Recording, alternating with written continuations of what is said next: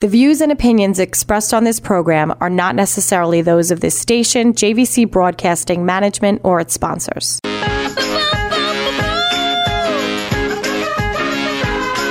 And we'd like to welcome you to another edition of Spotlight on Long Island Schools on 1039 LI News Radio.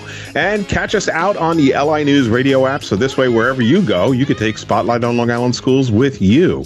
Spotlight on Long Island Schools is brought to you by the Nassau Suffolk School Boards Association, serving Long Island school boards since 1959. I'm Bob Vecchio, your host. Thanks for tuning in each and every week to hear about what we're doing in public education here on Long Island. And this week in our spotlight, well, it's a special issues segment, and we're going to be talking about reading and comprehension in our public schools. And there is a growing trend to go from the way reading is fundamentally taught in our schools today to a new methodology, a new way to help improve proficiency in reading. And of course, reading comprehension and proficiency at certain levels impacts a child's education on a baseline in every subject matter. So it's so critically important. And you might have been hearing things about the science of reading. And recently, Governor Hochul has announced an initiative that she wants to throw and invest $10 million into this initiative to change the way reading is taught in our schools throughout New York State. Here to join us and tell us about this program and share some very personal experiences about it is Debbie Brown. She is a trustee in the West Islip School District, but today she is speaking from her own perspective and her own opinion. But she brings a lot of different avenues of perspectives to the table. One as a trustee, one as a parent, and somebody who's been involved in public education and sees the do's, the don'ts, what's good, what's not, and everything else in between. So, Debbie, welcome to Spotlight on Long Island Schools, and thank you for your service to your school community as well as the community at large. Welcome aboard. Thank you, Bob. I'm so excited to be here. So, Debbie, let's start off with the science of reading. Let's talk to our listening audience about what it is and what it isn't. Yeah, so the science of reading is really um, a compilation of 50 years of research. And basically, what we've identified from the, the key points to it are that there are five pillars that really need to be focused on to teach a kid to read. And those include uh, phonics, and that's really just like sound letter cor- correlation. Um, there's phonemic awareness, which is the ability to identify sounds that make up words. Like, for instance, rhyming would be an example. Another example would be like manipulation of sounds. Like, say you have the word ball and you change the first letter from a B to a T, then you would have tall. So you want kids to be able to manipulate language. Then there's fluency, and that's basically um, the automaticity and the rate and prosody at which one reads. And then there's vocabulary, which is comprised of background knowledge. That's something that you really want to, you know, expose kids to as much background knowledge as you can because they find that helps build vocabulary. And finally, there's comprehension. It's basically being able to make sense of the written word. And comprehension is really an outcome of all the other facets that I just described to you. So that information actually came out of the National Reading Panel that was commissioned by Congress in 1997. The report actually came out in the year 2000.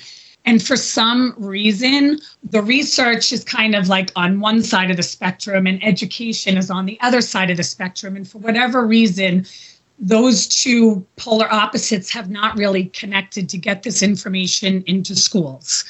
What we've been currently using in schools is the units of study by Lucy Calkins. It's also referred to as balanced literacy or three cueing or whole language. And with those programs, you have phonics kind of embedded in the programs, but it's not used really like foundationally to really like get kids doing that uh, phonics and phonemic awareness early, early on. So, what they kind of propose is surround kids with books, make a beautiful corner in the classroom with all different types of stories, let kids kind of guide their reading independently, and the teacher will kind of come around and, and assist.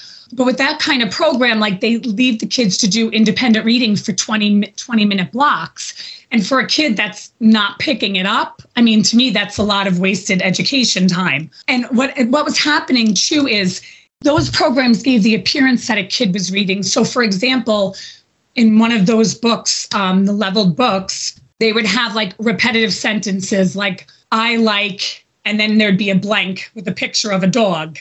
So the kid would have to kind of memorize the first few words and then identify or guess the word dog by the picture. They weren't sounding out. So those books would kind of be repetitive like that with a lot of picture cueing. So it would kind of actually give the appearance in the early grades that the kids could read. But as they get older, like third grade, that's usually where things start to unravel with that program because there's less pictures. So the kids are really kind of self identifying that they're just not picking up how to sound out a word. Um, because their memory kind of fails. They reach like a certain point where all their memorized words are kind of expended, and now they're being introduced to all these new words and they can't sound them out. So we'd hear things like sight words. That's that's what we're talking about to connect to certain sentences, correct? So sight words, so early in the early grades the kids are actually memorizing sight words like the so so they're giving the appearance that they're reading but once they get to the point where they're being more challenged with more complicated words that they actually have to sound out that's where things start to break down because they no longer have those pictures to kind of cue their reading. So that's where we really start to see the breakdown and really see that they weren't ever really taught sound letter correlation. So and, and where do we see like the you know you hear certain times that kids should be at a grade level reading or proficiency in reading by a certain age? Otherwise it's kind of like I don't know if it was a magic cutoff, but if you're not if you're not getting it by a certain grade, well, the thing other things is, are really going to be impacted. Yeah, the thing of it is, and the other reason things start to break down too, like with a lot of kids, you know, there's the dyslexics who really need intense, intense, intense reading, and then so and here's the actual breakdown. So about 40% of kids will learn to read no matter what program you throw at them. They need very little intervention. Then you have about 10 to 20% that are dyslexic that really good core instruction might not get them there. They're probably going to need very intensive destruct- instruction with like a Wilson or Orton-Gillingham. But in between, you have that percentage of kids that do need some structured, explicit instruction. They might not be dyslexic, but they need that help. And by third grade, it really becomes apparent also because math then becomes reading. So usually these kids are actually good at math early on. And by the time they get to third grade, now they start to struggle with math because most of the math is reading. So then you kind of start to say, I have a big problem. And the thing of it is, in third grade, you start transitioning. You're no longer you're no longer supposed to be learning to read. You're supposed to be reading to learn. So that's where it becomes a problem. And if you are not at the level you're supposed to be in by third grade, then you really start to fall behind because they're really not teaching you how to read anymore at that point. They're really t- giving you information that they want you to read and understand. So, statewide, you know, the governor recently came out at a recent event and, you know, said New York State is not where it should be from a proficiency level. What do you say to the critics that say, well, you can't judge New York State or Long Island in particular accurately as far as what the assessments are showing as far as reading proficiency because of the high number of opt outs. There was just a recent article in Newsday about this, and Long Island is the epicenter of opt outs. So what is what is the data showing? I mean, you were quoting some uh, figures, obviously, but in our last minute and a half here, what is the impact of opt outs to see where we're really at from a comprehension level? Well, you know, it's actually funny that you bring that up because I actually struggle with this all the time um, because I've been opt- opting my son out for years, my youngest son. And I think the problem is that kids who are really struggling, parents like me sometimes opt them out because school is just a struggle to begin with. And now it's kind of like you're piling on, you know, having them complete these tests. So I actually wonder if there are a lot of parents just like me and opting out at this point for that same reason. So it does make me concerned that the numbers could actually be worse if we actually had the real data. So, you know, it's really hard to say, but I know probably globally the numbers are not supposed to be where they need to be um, definitely across the united states. Um, i can tell you 46% of all third graders scored proficient in language at the ela on the 2021-2022 new york state assessment. That's less than half. And the naep scores are at 42% of fourth grade students scored below basic. So we got a problem. We got a problem. We got to do better. And you don't have to be bad to be better in some cases, but we have a lot of work to do when it comes to reading comprehension. We're talking about reading proficiency and versus the traditional way that reading is taught versus the science of reading. And listen, the studies go back quite a few years, and certain administrations have tried to tackle public education, both on a federal and a state level. And we're going to learn more about the science of reading, and we're going to hear about Debbie's personal story and then her perspective as a board member as well. You're listening to Spotlight on Long Island Schools on 1039 LI News Radio and out on that LI News Radio app. And check out our Facebook page, Spotlight on Long Island Schools. That's your place to suggest a program, club, or activity that your school's involved in. And your district may be the next one right here in our Spotlight.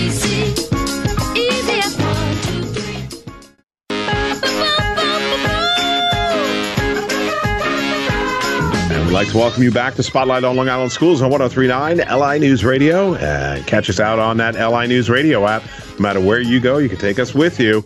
And we're continuing our conversation with Debbie Brown. She is a school board trustee for the West Islip School District, a passionate advocate for changing the way we teach reading to get better results. And her advocacy and her passion comes from being a parent who has kind of, you know, this has been up close and personal for her.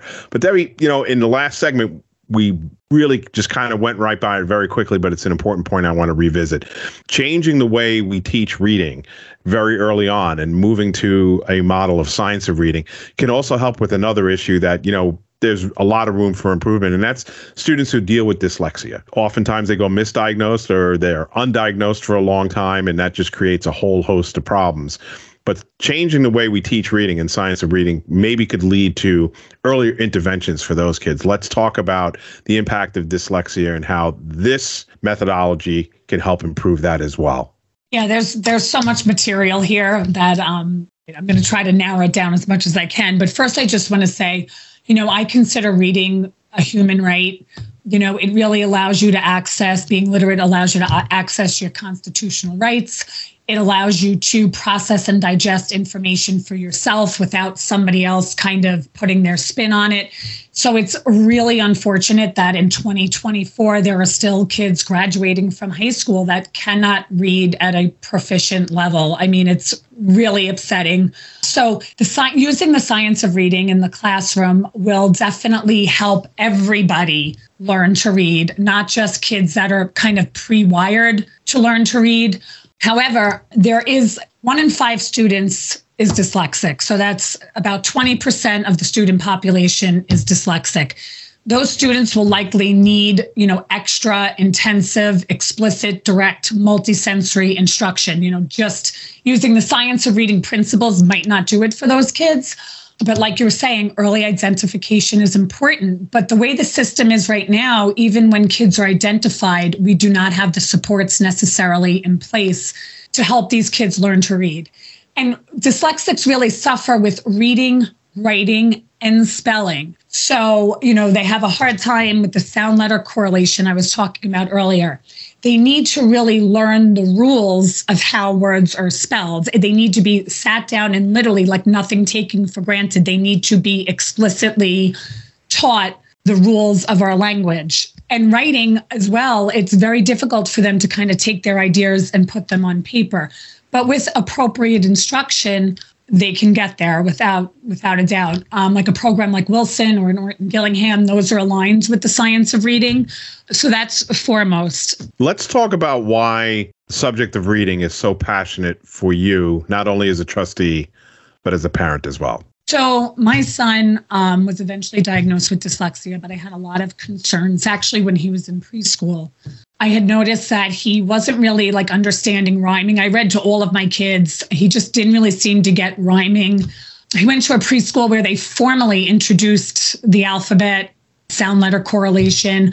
He but he just wasn't picking it up. So that went on for two years in preschool. And I was concerned because I remember thinking, you know, I never really sat my other kids down and said, okay, this is an A and A says ah. So then he gets into kindergarten and I remember expressing my concerns. I said, you know, I think this is really strange. Like he just cannot remember letters, numbers, he can't spell his name. But, you know, everybody said it's fine. He's young, you know, he's a boy, you know, all of these things. Hmm. and he just really continued to struggle to the point where it got so bad. Like I was saying to you, I had to take him to Lindamood-Bell for intensive instruction. And that was at the end of third grade. And that kind of got him, you know, back together where he could kind of, you know, face face going to school again. But the thing of it is, you know, the knowledge is still not there. You know, the kids work so hard in school as it is. And if you're dyslexic, you're probably working 20 times as hard as the kids around you. But nobody can really tell that, but you are. So you you basically struggle to get through the school day. You know at some point that you you cannot read. You're beating yourself up because you see everybody else around you picking it up so easily. You, you can't figure out what's wrong with you you're dreading getting called on in class, you know, to read out loud because, of course, it becomes this big secret that you don't want everyone to know. And then you have all of this homework to come to, to come home to at the end of the day after your entire day, as it was, has been a struggle. So it's really mentally challenging. Um, there's a lot of these kids riddled with anxiety. You know, dyslexia is also the school to prison pipeline. They did a study in, in a Texas prison. They found 46% of the prison population were dyslexic. So, you know, it's really preventing people from reaching their potential. And, you know, when you don't know how to help the kids, like, you know, some examples um, I had mentioned earlier, you know, giving kids like handwritten notes that the teacher has already written it's it's so hard and taxing for kids who, are dyslexic to take notes because they usually have working memory issues. So now they have to remember what the teacher has told them. They have to hold that in their head while they're trying to figure out how to spell, you know, the words in the sentence. And a lot of these kids have dysgraphia, which is like problems with writing. So then it's like if they even get it on the paper, they have a hard time even reading what they wrote. So it's just so complicated. And the way the education system is set up, it kind of pushes on all the weaknesses of these kids because think about like taking a class like biology it's so much memorization and usually dyslexic have working memory problems so what might take a kid an hour to learn could take them days to learn also spelling if the kid is not identified they might spell wrong words wrong on a test that they have not been explicitly taught like the word christmas that does not play by any rules. So a kid who's not been explicitly taught Christmas is going to spell it the way it sounds, not the way it's written. So they end up getting points taken off on their tests because they were never explicitly taught how to spell this word. So it's very important in advocating for your kids, if you know they're dyslexic, to have a spelling exemption put on their IEP. So this way, if you're if you're testing for specific spelling that they've been instructed on, that's okay. But if they're doing like an assignment or if they make a mistake on a paper, then they don't get points deducted. But there, there's a lot of different ways that you can try to help them. Um, but when people don't know, you know, it just compounds the problem and makes the kids feel worse. You know, this conversation has really been illuminating for me. As you know, I, I was a trustee for 18 years, been involved with public education advocacy. And I got to tell you, I've learned so much just talking to you these last few minutes here. And and I can't even imagine the internal struggle, you know, that somebody suffering from dyslexia. And you said 10 to 20 percent. And if it's 20 percent, it's almost that's almost 100,000 kids on Long Island, right? I mean, that's yeah. that's a lot of students across the spectrum, regardless of zip code. This has nothing to do with resources or anything else. This is just it it's just the way it is, and and we have to do a better job from a board member perspective how do you bring this type of change about? You know, I mean, maybe it's going to be mandated and maybe SED is going to come up with new uh, standards that we're all going to have to meet. But you, as a board member, obviously extremely passionate, extremely knowledgeable.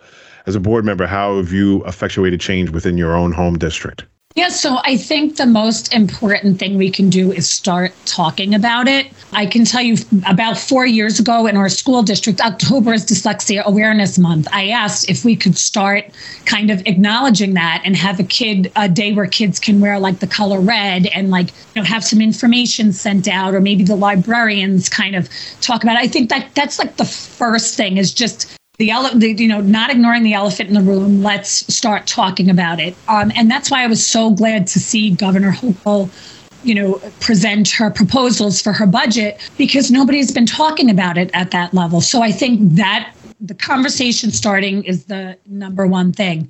Then I think you really need to educate. And there's so many great podcasts out there. Like I was mentioning Emily Hanford sold a story. She's an APM reporter she actually did a three part series before that that I listened to years ago. And when I heard that, it was just like my validation. I was like, wow, this is what people need to hear.